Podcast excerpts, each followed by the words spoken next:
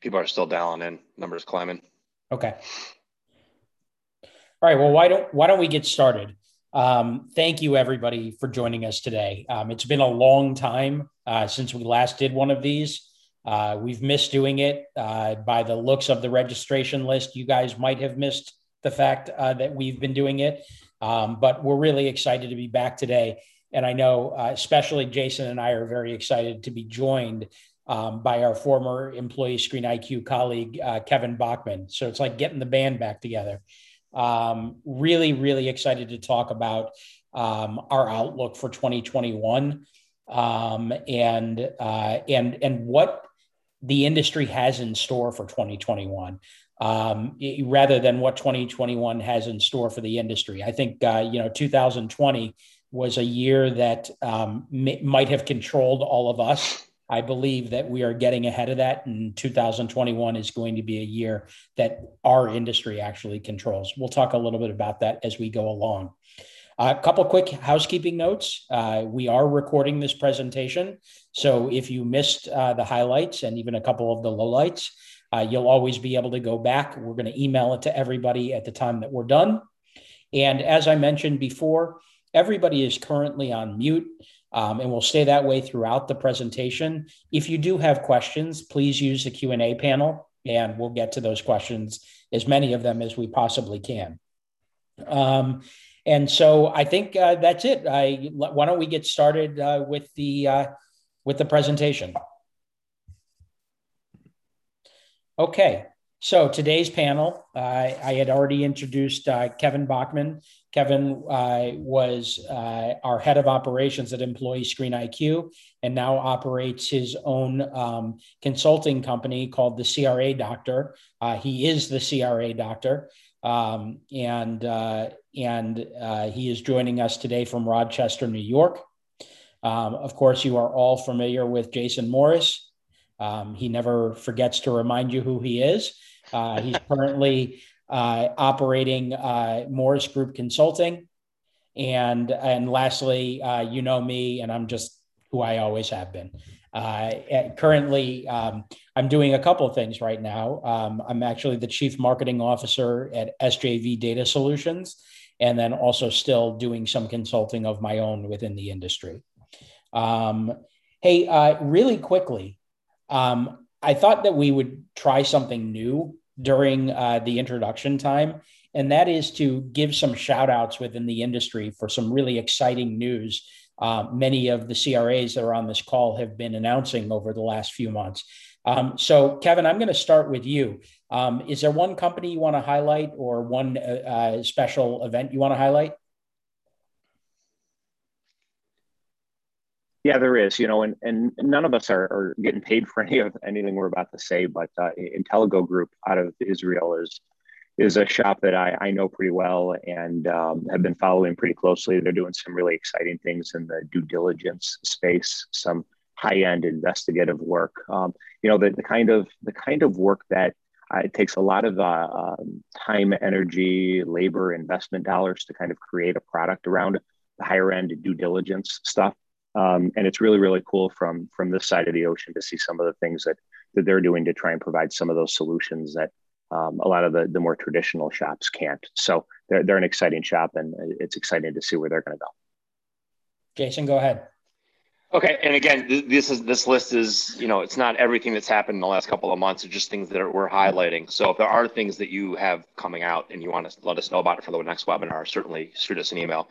Uh, a company that I, I continually admire uh, is Infomart. Um, Tammy and Marco have done just a great job, and they've done a great job doing the thing that I've been writing about the most, and that's innovating. Um, you know, earlier in the pandemic, they came out with some really cool COVID tracking tools uh, for the workplace, uh, which I thought was fantastic. Uh, but recently, they've developed uh, something called a uh, digital career wallet, which you know we've heard a lot of different startups and companies in the industry talking about doing uh, some things like this and doing blockchain and keeping your your verified information at the at the center of your wallet. Um, they've created one themselves. So uh, again, it's like any innovation; you have no idea where it's going to go. I think it's a fantastic idea that's got a lot of opportunity. Um, so kudos to to Tammy and Marco and the Infomart team for developing yet another product. Yep, Uh, kudos to both those companies. Uh, my shout out, I'm reserving less for product development and more for a big announcement. Um, I want to congratulate uh, the folks over at Corporate Screening um, for announcing yesterday, I believe, that they had successfully negotiated a partnership with um, the group purchasing organization called uh, Premier Inc. And um, that should be a very nice deal for them. I want to congratulate them and um, and wish them the best of luck. Um, again, as we were saying before, uh, if you have interesting news that you want us to um, take a look at and and, and share, um, whether it be on social or uh, when we do these webinars, please go ahead and forward us some information. We'd always be happy to do it. Um, this is a non-exclusive uh, kind of deal. Uh, as we kind of see and hear about great news, we'll shout it out as best we can. And again, our goal obviously is to see all of you succeed. Okay. Um, so, Kevin, do you want to lead off with the agenda? Yeah, I will. And and you know, Nick, to your your point about uh, letting us know what's happening in, your world, and we get to talk about it. Um, those three companies we mentioned, that's kind of the prism with which we want to uh, attack today's conversation you know, we're talking about organizations that are either doing new, different, exciting things, or organizations that are just doubling down and doing better um, at, at what has been their bread and butter. So, you know, kind of think of those organizations as you look inward and, and evaluate yours, given the conversation you're going to listen to. Um, you, you, know, every time I speak, I, I always want to start by thanking the audience. You, you guys have no shortage of things to do and had a bunch of different choices with what to do with this hour of your lives. Now, if you've heard me speak before, you've heard me say that before. But if you if you're new and you haven't heard me speak before, you know you you chose to give us that hour, and and I we have great respect for that. We're really grateful for it, and in turn, we want this to be a valuable use of your time. You know, we want you to walk away with some meaningful insights. Three of us have made each other laugh for close to 20 years, and we'll try and make you guys giggle a bit as too, and uh, otherwise break up your day. So you know, throw your ch- your questions at us in the chat box, like Nick had said. We've also gotten a few in advance of this session, so uh, we're, we're gonna we're gonna intersperse those throughout the conversation. Um, so, what are we tackling today? You know, there, there's there's a lot the three of us want to talk about, but there aren't a lot of slides here. We're not to PowerPoint anyone to death here. This is a conversation the three of us are going to have, and we're, we're each viewing this through our individual lens developed through our time in the industry. Um, eh, you know, Jason, Jason's our futurist here. Um, he's at every PBSA trade show since the Stone Age, and he really takes that thirty thousand foot. You know, what's going to happen in three to five years? Who's buying who? How will the speed? How will the space you know, meaningfully and materially change? He, he's that kind of guy. Nick's the marketing guru, right? How, when, and where to get your product and your message in front of your buyers.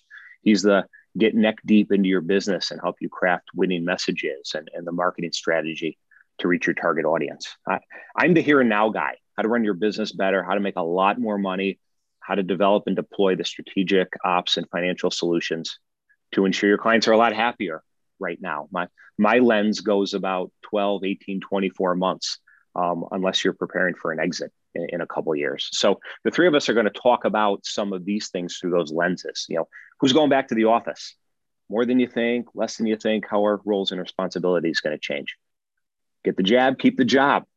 It's going to be a lot of debate, consternation, conversations. Who requires it? Who won't?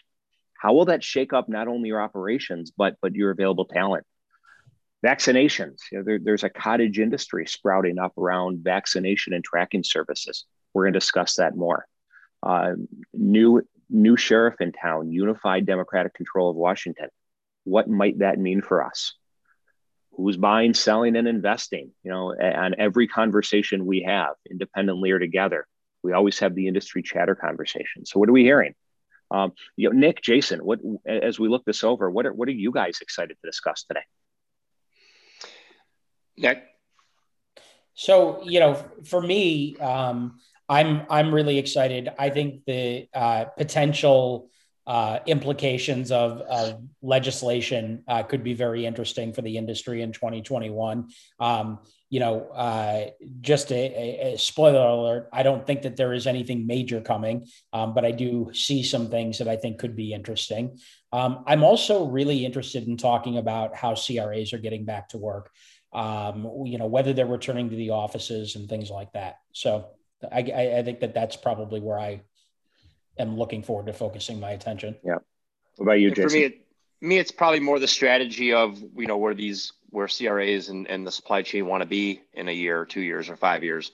Uh, what that looks like from a private equity standpoint, uh, the consolidation that continues to happen in the industry. It always makes great change. Um, stuff like that. I'm, I'm really looking forward to seeing uh, what the next couple of years look like. Yeah, great, great change uh, brings brings about great opportunity. So sure. well said. So Nick, you had a you had a great segue because that's what we're going to tackle first. You know, what, what's the state of the workforce in the next 60, 120, 180 days? Um, you know, who is going back? I know some shops that never really left. I know some shops that have zero desire to be in a physical space right now. Some are going to be in the middle, and I think they're, those shops are going to have some some difficult conversations with with their team members. Uh, remote work, what are the things we got to think about? We're 12 months in. It's not a matter of just going to Best Buy, buying a laptop, and figuring it out later. Got to nail the data security, the information security. Uh, Nick, what, what do you see? What are you starting to hear about companies and whether they want to go back or whether they want to stay remote? Yeah, so I've I've spoken with a, a pretty diverse cross section of of background screening companies on this topic, just trying to get a sense of what everybody's doing. Um, I would say you know, eh, there are fewer people going back into the offices than you think uh, might might be the case, um, especially among the enterprise level organizations that I've spoken with. Um, they all seem to have adapted really well um, to remote work. Um, and I don't think any of them are really rushing to get back into the office anytime soon, certainly not for the next six months. Um, I even, and, and from a lot of what I hear with them too, much like the rest of the, the, the country, their office experience is going to change. Um, it's probably not going to be everybody in the office every single day. Um, I think that a lot of these companies have figured out in, in many ways how to get work done effectively um, on a remote basis and that they will use the office for things like collaborations and, and things like yeah. that, but not a daily, not a daily thing. Um, and as a result, I'm hearing a lot of companies talking about how they're renegotiating their their leases or they're moving office space. Um, I've even heard of a couple that are actually moving their company location altogether um, and, um, and and moving to an entirely different market. Um, so uh, I, I, think uh, that it is going to be a uh, a slower trickle trickle back into the office um, than people thought. Now, again, great news people are getting vaccinated that's awesome that's another thing i actually spent a lot of time talking with people about as well um, will you require employees to get vaccinated in order to come back into the office and i will tell you that nobody that i've spoken with so far has said that they would want to tackle that issue right now um, they would not want to make it mandatory i think many are sitting on the sideline saying hey, I want to see what other people do first. I'm not going to jump. Uh, Kevin, did you want to interject on that? Yeah, and, and you're right. I think it's I think it's a matter of timing, right? Everybody's sitting on the sidelines yet because they can. Mm-hmm. I wonder we're 90 days out if they're going to change their mind because I think it's as as much about what company leadership wants as company employees. Mm-hmm. Now we all have the luxury of saying we're not going to vaccinate or we don't know what we want to do. What happens when you're when 75% of your shop is vaccinated, 25% isn't? And much of that 75% is now uncomfortable working with somebody who hasn't gotten vaccinated. Yep. That's extremely interesting. And the three of us say it's interesting because we're no longer in those. Right. those we don't chairs. have to make those decisions. We don't exactly. have to navigate that anymore.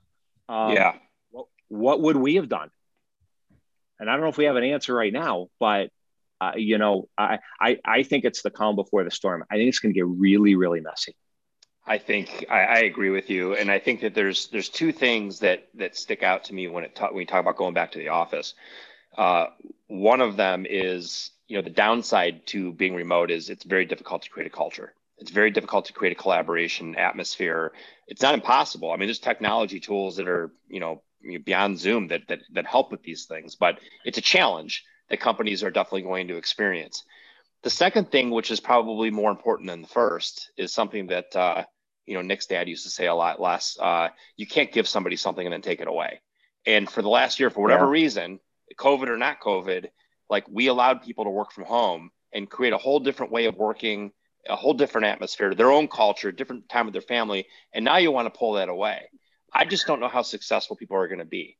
Yeah, um, it's interesting, Jason. I if I could interject on that point, and that is a very good point.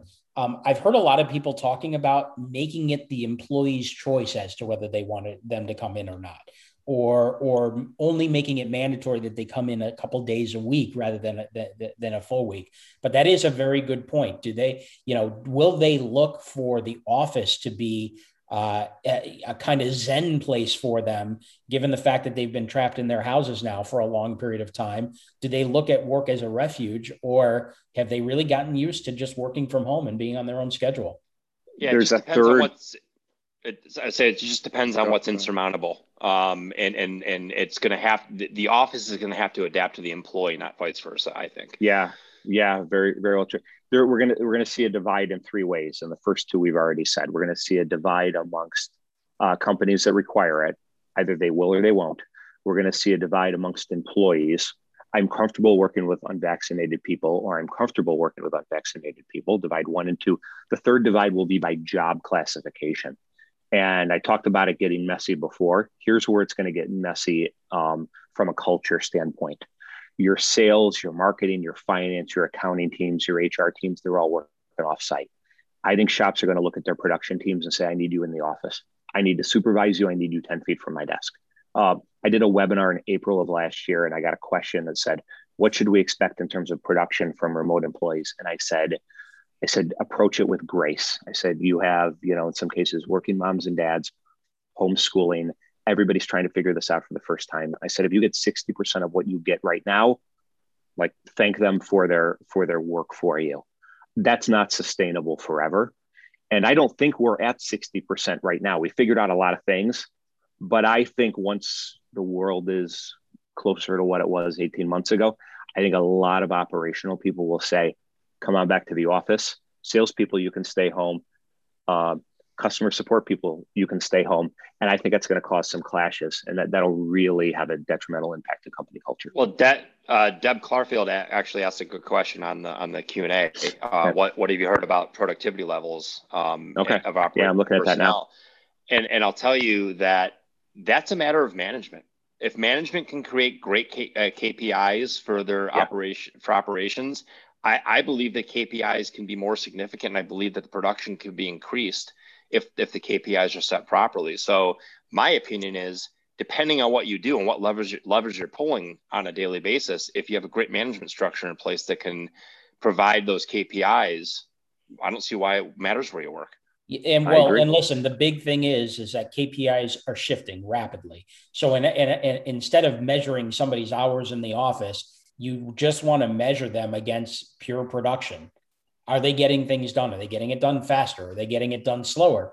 Um, eh, eh, you know, how many errors do they have uh, when when they're out of the office versus in the office? Um, those are all um, you know things that will that will shift a little bit. Um, one other point that I'll bring up, and then I, I really do think we should address the infosec uh, sec and and, and data yeah. security.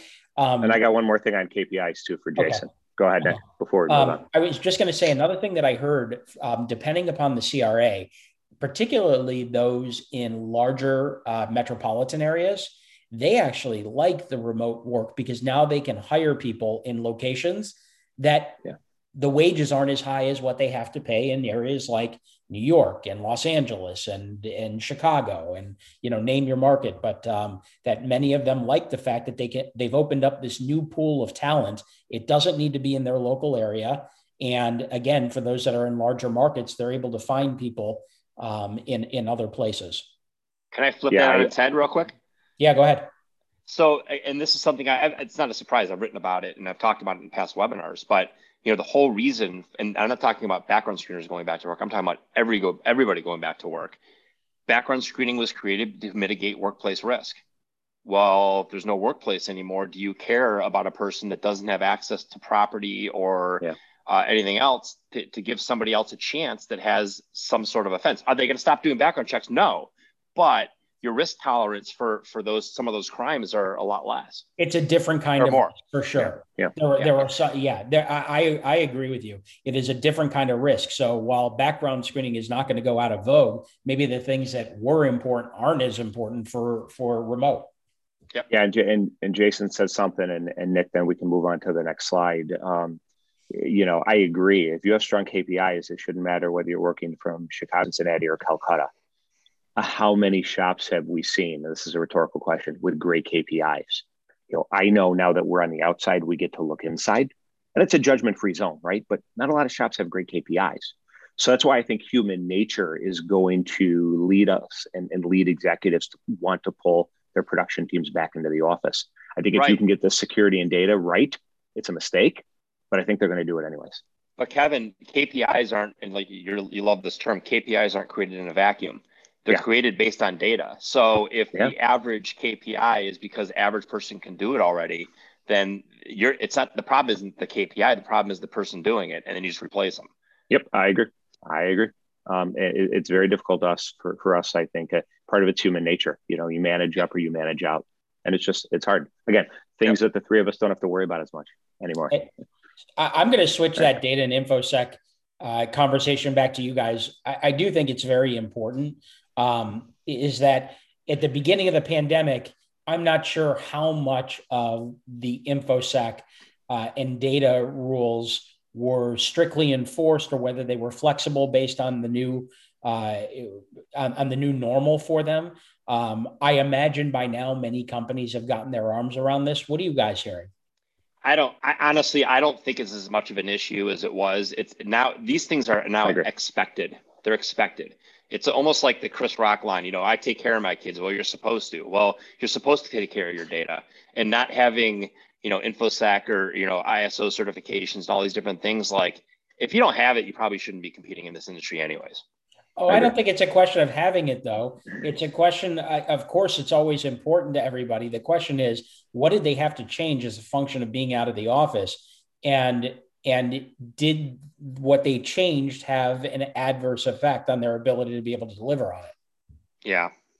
I don't know I if don't know it, I don't.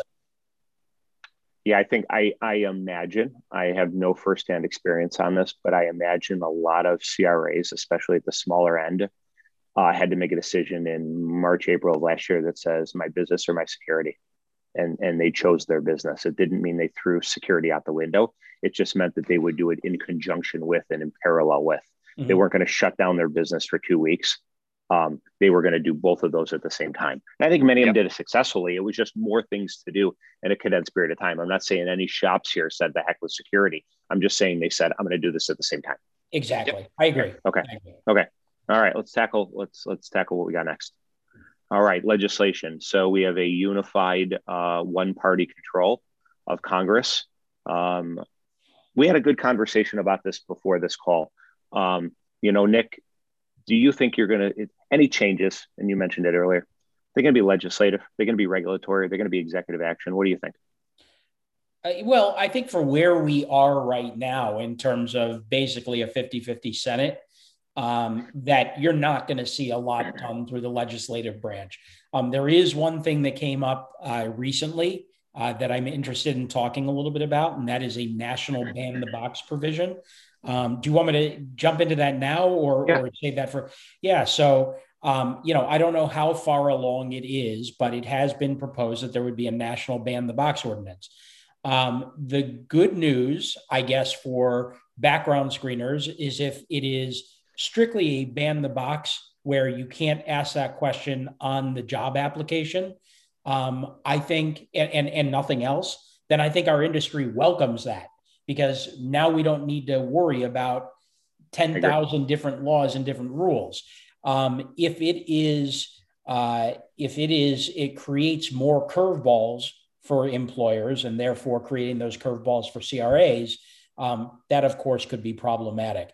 Um, the idea of having one set of rules, though, just like the FCRA, uh, having one set of rules is always preferable to having, again, 10,000 of them.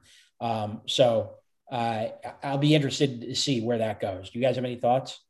I just wonder, you know, usually um, uh, there's preemptions for state laws that are more uh, strict than federal laws. So I just wonder if it's going to complicate it even more. But yeah, that's um, I, yeah. I agree. I agree. Yeah, ban, but ban the box I mean, plus. Yeah, right. I, I don't I don't know that you're going to see. I, I doubt you'll see any uh, executive actions or legislation pass. I would be more concerned about you know the tipping point of the EOC with having more Democrats on the commission, um, and then passing rules uh, like they did in 2012 enforcement. Yeah, you know it's and, it's, and it's the chatter that's scary. Yeah. yeah, and I and and so that's that's a good segue, um, Jason, into where I do see it, and I and I do see it in the bureaucracy side. That's where things can change. Um, you mentioned the EEOC. Um, you know, I feel like, and I might be wrong about this, but you know, 2012, their their guidance change. Um, that was a pretty big one for them. Um, and I'm not sure what more they would want to do. I'm sure there are other things they'd like to do, but I don't know um, what they actually would. Um, I do see the CFPB, sorry, CFPB getting active again, um, like it was under the Obama administration. Um, we've had four years um, and uh, whether you like this or don't like this, uh, the bureaucracy kind of not really touching this at all. Um, and yeah. I would see more um, investigations and enfor- enforcement activities um, by the CFPB um, coming to a theater near you. Yeah. Um, so and and and so, something I'm I'm looking at pretty closely, and and I think I'm in the minority opinion on this. maybe amongst the three of us, but but certainly the people here you know, $15 minimum wage, I tend to think of minimum wage, minimum impact. Um, if your shop is spending $13 and you're worried about going to $15, I think we've got a lot bigger problems, a lot, lot bigger fish to fry. I'm not judging that particular organization, but I'm saying if if that is what's going to put us under the table, then I, I, I, that's you know that's that's the thing that kills you. It's not the thing that got you sick. Um, so Kevin, my Kevin, bigger my bigger concern quick? is yeah, my bigger concern is if you're at 16 and everybody else goes to 15, now you got to go to 21. Yeah, go ahead. I agree with you a thousand percent, but what I'll disagree with you with, with is this. The person making $13 an hour, the floor then is $7.65 an hour. So they're making yeah. almost double minimum wage. Yeah. Okay. You raise the floor and you don't just take that 13 to 15, you take that 13 to 20 or 25. That's, that's exactly in order to stay competitive. Yeah. Yep. So that's that's what scares me about it. And and this is an industry that's been automating every manual process they they've could for the last couple of years as it is. Um, it's going to have an impact on employment in the industry. Guys, look, th- there's no two ways about it. Is, is that when you raise the costs, uh, then something has to give, right? Um, when, when, so if, if you have significant costs in an industry that has been cutting prices and been I, I won't say racing to the bottom. That's that's probably really uh, uh, over melodramatic, uh, but I will say that that is the trend. That it is becoming highly commoditized, and um, and that pricing is important. If now my infrastructure cost changes, at some point I either have to absorb that and not make as much money, uh, or I have to pass those costs along to my client. Um, and so um, this industry has not raised rates in a very long time. Um, and I don't know whether you know the industry can do that or not. I guess if everybody did it, um, you know, yeah. you, you, you, can. Uh, but that's called collusion. I, know. I know. and I'm the door number right, and I'm I'm always the door number three guy, right? I agree with a lot of the things we're saying. You know, I tend to look at our staff and our, our organization. Yeah, Jason, you're right. More things are going to be automated. This will accelerate the pace of automation, but you know we're talking about it from the standpoint of business owners. Um, I think back to that idea around KPIs. If we manage and measure right, you know, um, I want people that are able to produce more, and I'm happily willing to pay them more for it. I do yeah. agree that going from 16 to 24 without any change in performance standards or productivity, that's a that's a huge problem. Exactly. Yeah, that, that'll that'll put us under uh, I want to do both at the same time. I just want to build a better team while you know accommodating or you know uh, in, incorporating the new rules. But yeah, we're we're nowhere near it anyways. So um, yeah, that, that's just, nothing. There's I think there's more smoke than fire around it. And and just to kind of close that off a little bit, um, I I agree with the fact that KPIs have to change, but if you demand more out of somebody and they're producing more work, then you need less people in order to produce it yes. unless you have more volume coming in. So that could be an impact.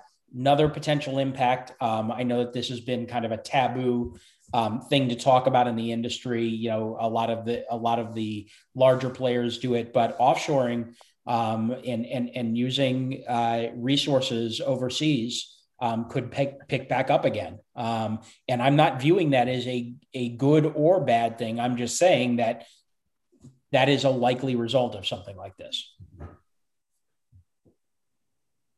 Next slide, I'm really excited to talk about because I think the three of us have, um, you know, not not only some really insightful views, but there's a couple things that that we disagree on. Um, you couldn't wait to get off for offshoring, could you?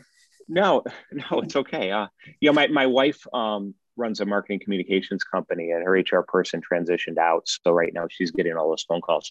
I get to live vicariously through the calls that she gets. Um, the one thing I've noticed that we didn't plan to talk about, but I'll share she gets mortgage verification and employment verification calls. The mortgage verification calls are so much better. They're so much a higher quality than the employment verification calls. And it's just interesting to think through. Um, you know, clients save money by offshoring. And listen, we've worked with great people in Mumbai and people that weren't very strong 10 feet from our desk. So, you know, th- this isn't this isn't geographic opinion. Um, but quality is quality. And if you get great, get great quality halfway across the globe, then fine. So you need what you need. But you know, I, I think of the impact to the clients that that are on the receiving end of just poor service again, whether it's onshore or offshore, and it's impactful. So 100%. sometimes organizations are a little, you know, penny wise, pound foolish. Um, Jason, you you shared some real interesting thoughts in our prep on this. Um, why don't why don't you kick off this slide? Kevin, you came through kind of pixelated. Is that just me hearing that, or? I think that's just you, Jason. Okay. Um, yeah, I mean, I, I think that money is going to significantly change the landscape of the background screening industry, even more so than it has in the last couple of years. Um, we are seeing uh, a ton of private equity getting reacquainted with the industry, uh, reinvestigating the industry. They took a break uh, for for a while. Um, we're, we're seeing a lot of activity there. We're seeing a lot of activity with private equity that owns background screening companies today and are trading those off after the five year, you know, pretty much hold that they've had on there. So there, there is significant um, investment happening in the industry today. I know four or five deals going on right now. Uh, some of them are, are very, very large. Um, so that's going to keep happening. Um, and every time that happens, there's a whole new cycle of consolidation that, that seems to, to go on. So, um, I, I, think it's exciting. I think it's exciting because aside from from buying the companies that they're buying, they are also investing in those companies.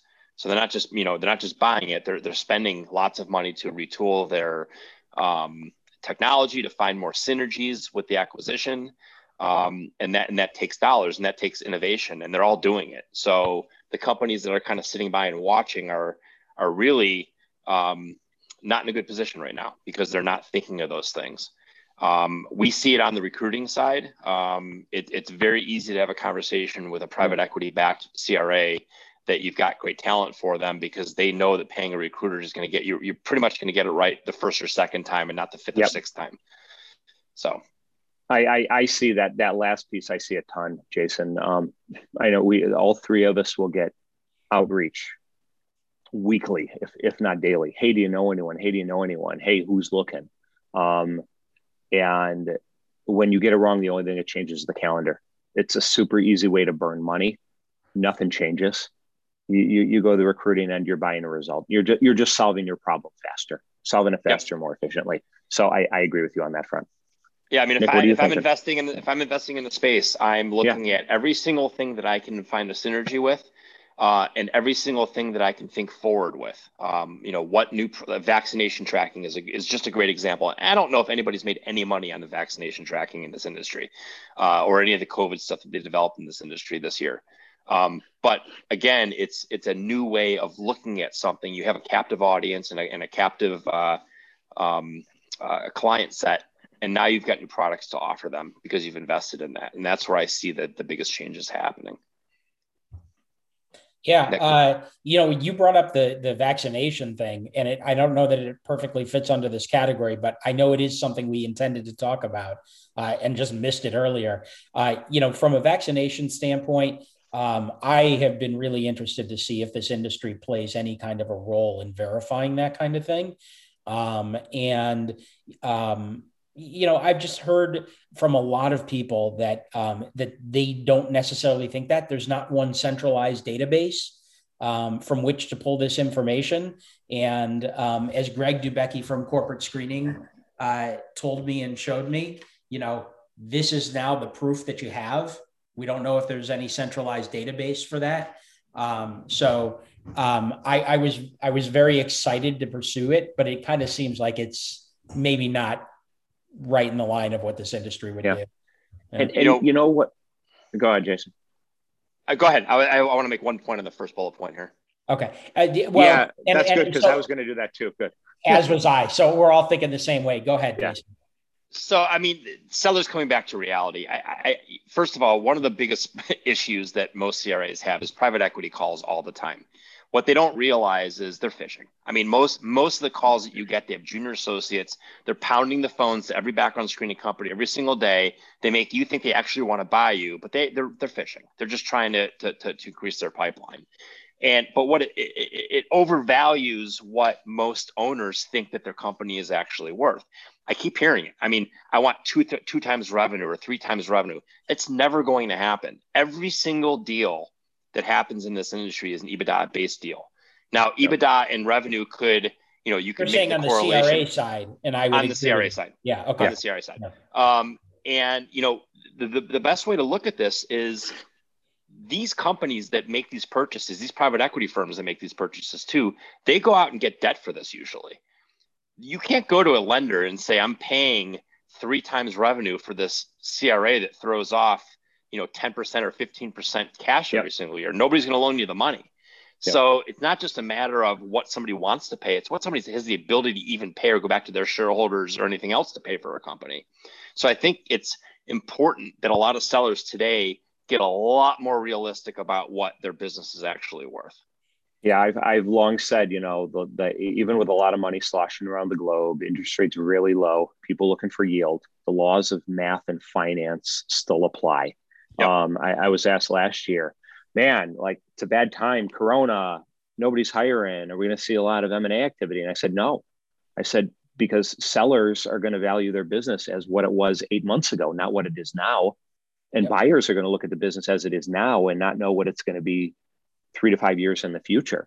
I said, so you're just going to see everybody dance around each other. I said, when yep. you start to see M and A, is when either firms run out of uh, runway when they just don't have the cash to operate anymore, um, or both side, you know, the sellers, you know, Jason, to your point, they just get more realistic about what their what their business yeah. is worth. Yeah.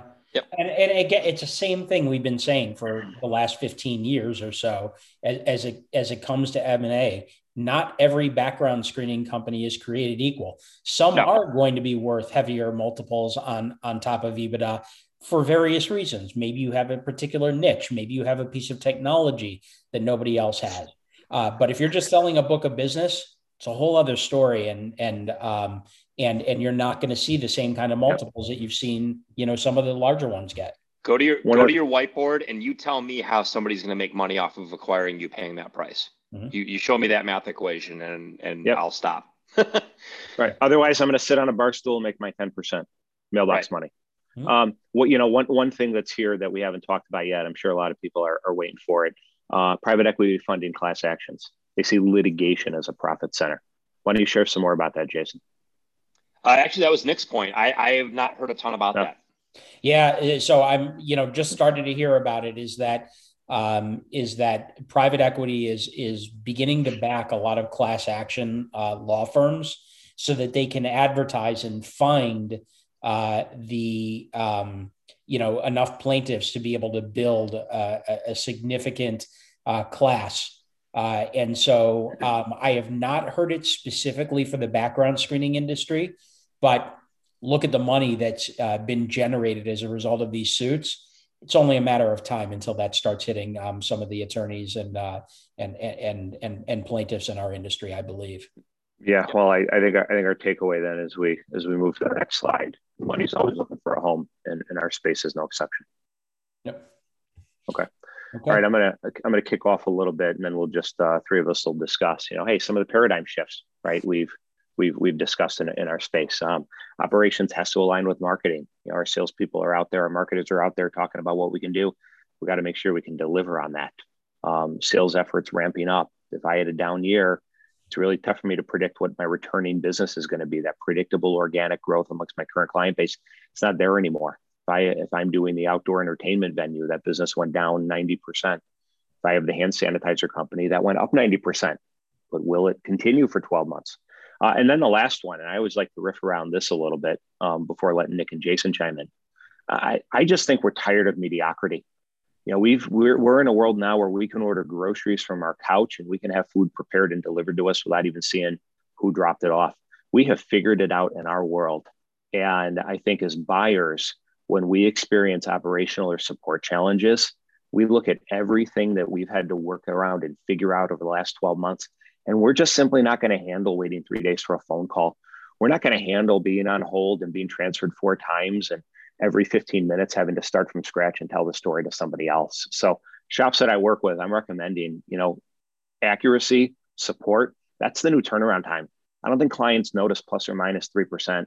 So I, you know, let's not kill ourselves trying to deliver 90 minute faster turnaround time. I don't think people realize it. I don't think they see it. I think they see support. I think they see errors.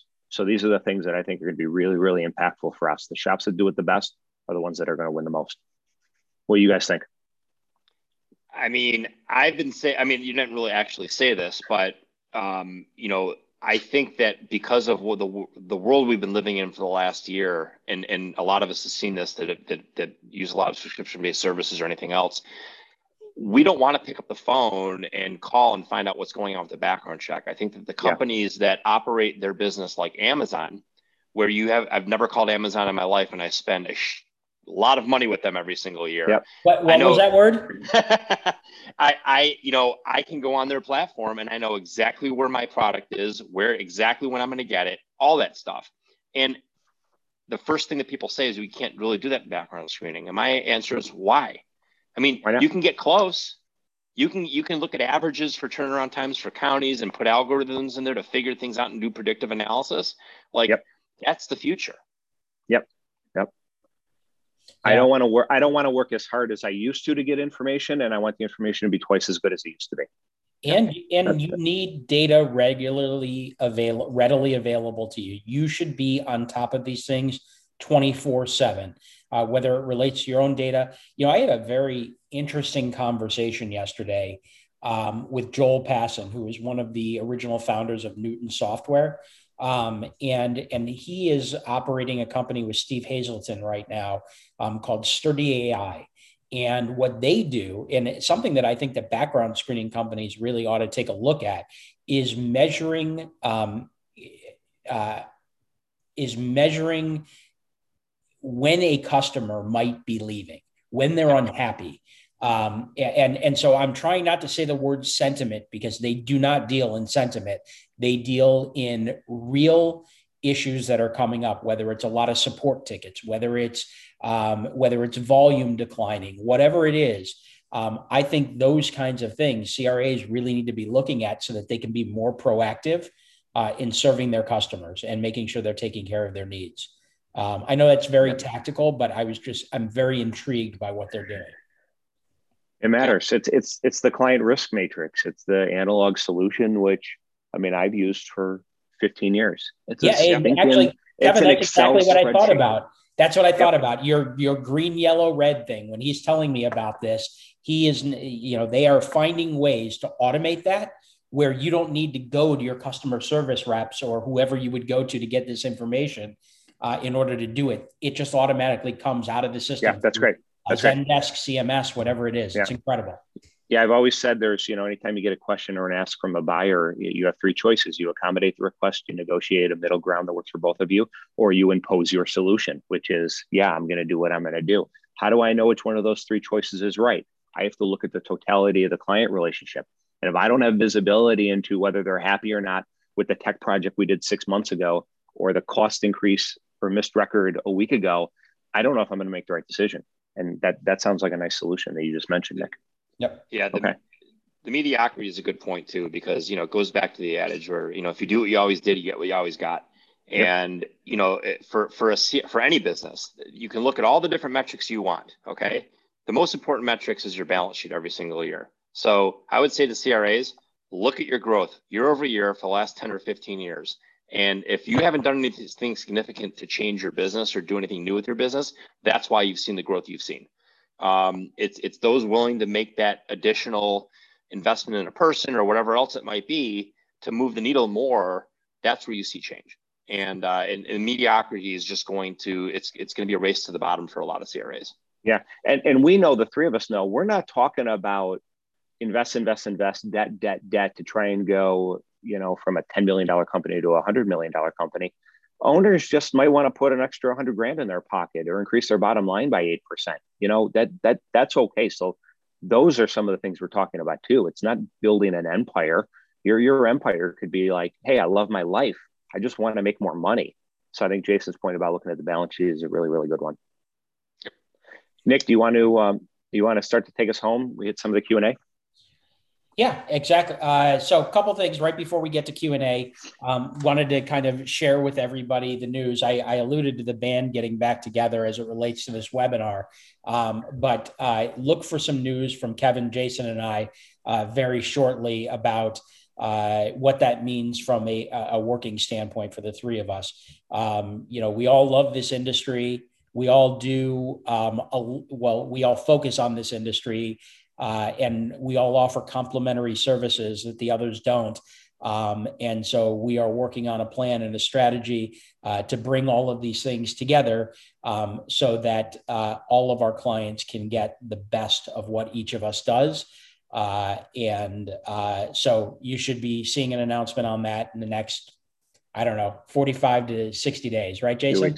Yeah, we're not we're not opening a CRA though, just so we can be oh, very yeah, clear. Yeah, yeah, yeah. Okay, sorry. yeah, we are we are, merging. God forbid. We are, we, we are we are in essence merging our three practices together as one, and uh, we'll have some some really cool information on that soon. It's not it's going to be a lot more than just consulting firm. We're going to have a lot of cool things to offer uh, to the space.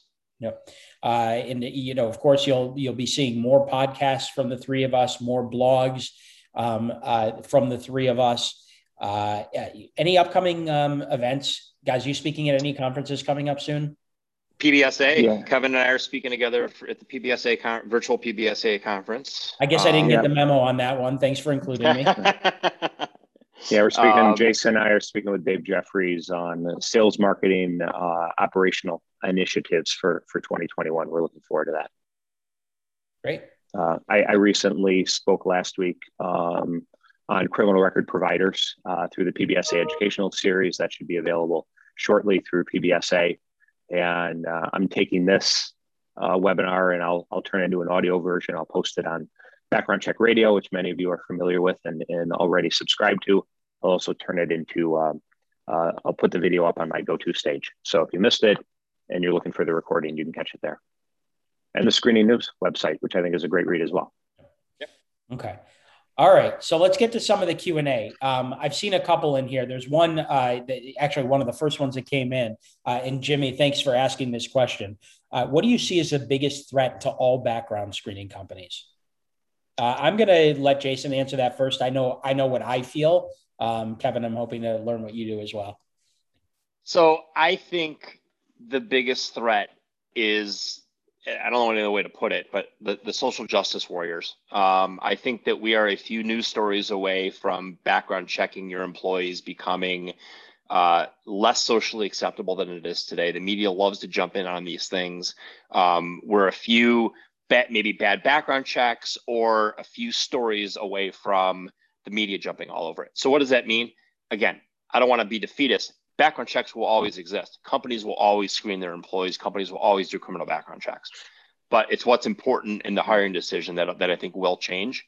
It's not going to change tomorrow, but it's going to change over time. So I think some of these new, um, I, I might have said this in the last webinar, but you know, like the net promoter score that, that companies use to rate companies. And the most important thing that net promoter score tells you is, would you recommend this person or this company to somebody else. Well, I think it's going to come down to employees. Like, is this somebody you would recommend? Is this somebody that would work well at this company? And everything else is a is is a is a is a number in that equation. Um, it doesn't become the most important part of the hiring process or one of the most important part of the hiring process. So that that's what I think is the biggest threat. Um, and you know, aside from that, it's going to be the ability to automate and and and put these records in uh, out there yeah. quicker than everybody else. Yep, yep. And and some of our, our vendors, the data providers, I think are doing a really, really cool job with that, uh, making it easier for shops to obtain information and not have to have an army of processors and ops teams behind the scenes. Um, so I, have certainly seen a lot of transition there over the last couple of years. To Jason's comment, um, I I don't see Nick so much. And again, my my lens. I mean, I can do the five ten year lens, right? But I tend to focus on the one to three year lens. Um, the threats I see in a one to three year period are not so much existential to us as an industry, but to each of us as individual businesses. And that is just the continuing war we're waging against each other to be a dollar cheaper and an hour faster. Um, I'm not convinced that companies um, won't pay for quality and accuracy and support. I think in many cases we just uh, we think they're not going to, so we don't make the best uh, we, we don't focus our energies on making that case. I think it's a lot easier to uh, close a deal by promising an hour faster and a dollar cheaper but in the long run i don't know if that's the best thing for us. I'm a big fan of swimming towards open water. Uh, the three of us have sold for 20 years really big beefy profitable background checks. Um, so the threat that i see is each other just continuing to beat each other up. That's what reinforces the, the, the feeling that this is a commodity product because that's how we present it to each other that's how we present it to our buyers. Um, I think the opportunities for those who think a little differently, but I think that the more we continue to beat up on each other, the worse it is for us as individual shops. Yeah, I, I see parity actually uh, becoming yeah. an issue in this industry. Um, we have done a great job at automating a lot of things and about also uh, creating the greatest efficiencies that we probably can. Some CRAs do that on their own, and that was a kind of a, a leading differentiator for a very long time. Um, but the mid to small uh, CRAs now, by virtue of the vendor relationships that they have, are getting, you know, again, I don't want to say it's equal to, but they are getting a lot of the toys that the big boys have had for a very long time. And so um, that parity where everybody looks the same, it all leads into that commodity, uh, com- commoditization uh, issue. And, and I love it. And I want to see the innovation and I want to see the automation uh, continue to improve, but it is also a potential threat for the industry. Yeah, better, faster, cheaper. And you know, my argument is not against better, faster, cheaper. Better, faster, cheaper is always going to be a winning proposition. Better, better, faster, cheaper with the differentiation that Nick talks about it allows us to to realize premium profits. We can be good and we can be fast and we can be less expensive. Um, but now we're talking about cost structure. We're talking about positioning and, and pricing strategies. You know, we we really can have the best of both worlds. Yep. Uh, okay, here's another one. We've had a couple questions about social media screening. Jason, I know you started to tackle this a little bit. Uh, what what are your thoughts on social media screening? Will it be a force or is this a passing thought? I, I think it's gonna. I think it's gonna get traction, more traction every single year. I think it's important. I think it's information that people truly want to know. Is this person a good person or not? Um, is their reputation good? That kind of thing. Now, can you tell that from looking at somebody's Facebook page? No, but can you look at it? Can you can you make the determination or give somebody a some sort of score based on 10 or 15 different data points? Well, yeah. So I do think that is going to become bigger and bigger. I think that once CRAs learn how to sell it, it's going to become a very profitable product for them. Um, and I do believe that it will become one of the three-legged stools of what screening is in the future. Yeah, it, it's the phone call we always waited for and never got, right? Um, it, it doesn't mean that people aren't doing it. They're doing it. They're just doing it, you know, from their desks. Um, I'm and I'm, I saw this question. I'm glad you asked it. I'm, I'm moderating a panel at the Vegas SHRM Talent Acquisition Show uh, which is awesome in that it will probably be the first trip that I take in in about 18 months um, later in the year. And and like Jason said, I think I think we're going to see the transition go from recruiters doing it behind the desk to asking the providers to do it. Uh, I think we all expected that to ramp up five to seven years ago, and it didn't. But uh, like Jason said, I, I, think it's inevitable. Yeah, um, there are a couple of game changers here uh, going on right now. You know, number one, yeah. I think that when you look at the Capitol riots, that might be one of the tipping points. You see, the federal government is using a lot of social media, and of course, then you saw employers start to use it to uh, to determine if any of their employees were there, and you saw terminations happening as a result. Uh, that's one thing. The other thing is, if you look at what the federal government is focusing on right now when it comes to monitoring uh, the uh, their employees, particularly those with clearance, uh, social media background checks is top of mind right now. And if the government is doing it, and if the government, you know, finds a way that they can do it in a in, in a compliant way, employers, uh, you know, again, first of all, I think they can be held accountable for things that they could have known, so they should have known them. Uh, and secondly, I think employers are going to start to embrace us and not be so concerned from a litigation standpoint about whether or not they can utilize it. Yeah, yeah you, you, I think, I think the important word to use there, Nick, is it. They're, are they going to do it? Well, that's the thing. Like, what does that mean? Well, on, on, at, a, at a very basic level, is that person a racist? Did they put did they did they use the wrong words on social media in the last 10 years? I mean, we see with athletes, we see it all the time, actors, they the stuff that resurfaces. So I think what it is is it becomes more of a way to find out if this person has done anything that's going to embarrass you. Yeah, the you know five to seven years ago, back to the idea about the phone calls that never came. Uh, now we can just transmit information so much more broadly and so so much faster. Um, you know, couldn't do Facebook Live nine years ago, and and now you can. So the audience reach is just so much greater, and I think employers will start to say, "Yeah, listen, Capitol Riot's great example, Jason. You know, you're out there with a swastika on your shirt. Like, hey, I'm going to fire you. Come at me. Do you want to sue me? Fine, sue me for firing you for wearing a swastika and putting it on Facebook Live. I, I think that's what where employers are, are are starting to go. Yeah. Okay. Um, looking at my watch here, we probably have time for one more question, and I would th- I think that the the uh, the most predominant among the questions that we have here are new products uh, for CRAs.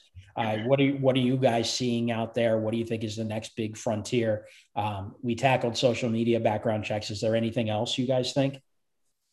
I, I mean, I, I, I disclaim it by saying that you know I, am an investor in some of this in the space a bit, but I will tell you that the the way you do verifications today is not going to be the way you do verifications tomorrow. That that whole product is shifting, and there's like ten or fifteen companies trying to do it. So uh, call us.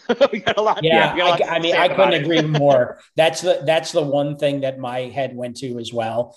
Um, for a number of reasons on top of those that you're talking about. I think, you know, uh, finding a way to disrupt the employment verification um, or any verification suite of product is just that's that's the next frontier. Kevin, I, yeah, I, I, mentioned being able to live vicariously through my wife when she gets these verification calls, and whether it's onshore or offshore, most of these calls are absolute train wrecks. Um, and and I, I mean, I can see just as professionals doing this, the impact that has on ultimately the end user. So I agree with Jason on that. I also think of new products as, as a twofold solution. Um, it's not just about the revenue from the new product, it's being able to demonstrate to your clients and prospects you can do something.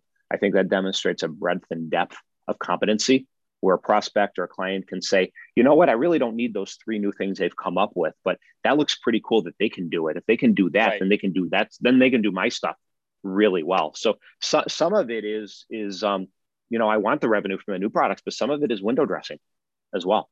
That that's yeah. kind of cool to start seeing more of. I, I would also add to that that it, it, it's people might look at that and say, well, why would anybody invest or create these verification companies for this tiny three billion dollar industry? Because it is a tiny industry compared to other industries. It's not. It's it's so much more than just this industry. It's the lending. It's the banks. It's yeah. it's fintech um, there's a lot of people that need to validate stuff that's uh, that, that you've made the money that you say you've made. Um, so the opportunity for the person that comes out the winner in this is going to be significant. Yep. Yeah, I mentioned mortgages, right, and and the difference in quality, and and you know, thought just popped in my head right now. But if I'm running a verifications team, or if I'm struggling with the quality of my product, I mean, I'm inclined to call Quicken Mortgage and say, you know, Quicken, can your mortgage team do my verifications work? Um, because it's just it's so much better. Yeah, yeah. So I, I, I think there's room. I think there's a room for that. Those sure. players. Okay. All right, guys, we're going to let that be the final word. Uh, we are uh, actually past the top of the hour. Uh, just want to thank everybody else again uh, for joining today. Uh, we really appreciate the support. Um, we appreciate your interest in what we're talking about. Um, if you have other topics that you'd like us to address or that you'd, you'd like to see in future webinars, please reach out and let us know. Um, and uh, we'll all be in touch very soon. take care. Thanks, Jason and Kevin. I appreciate Thanks, it. Thanks, guys. Thanks, everyone, guys. Bye bye.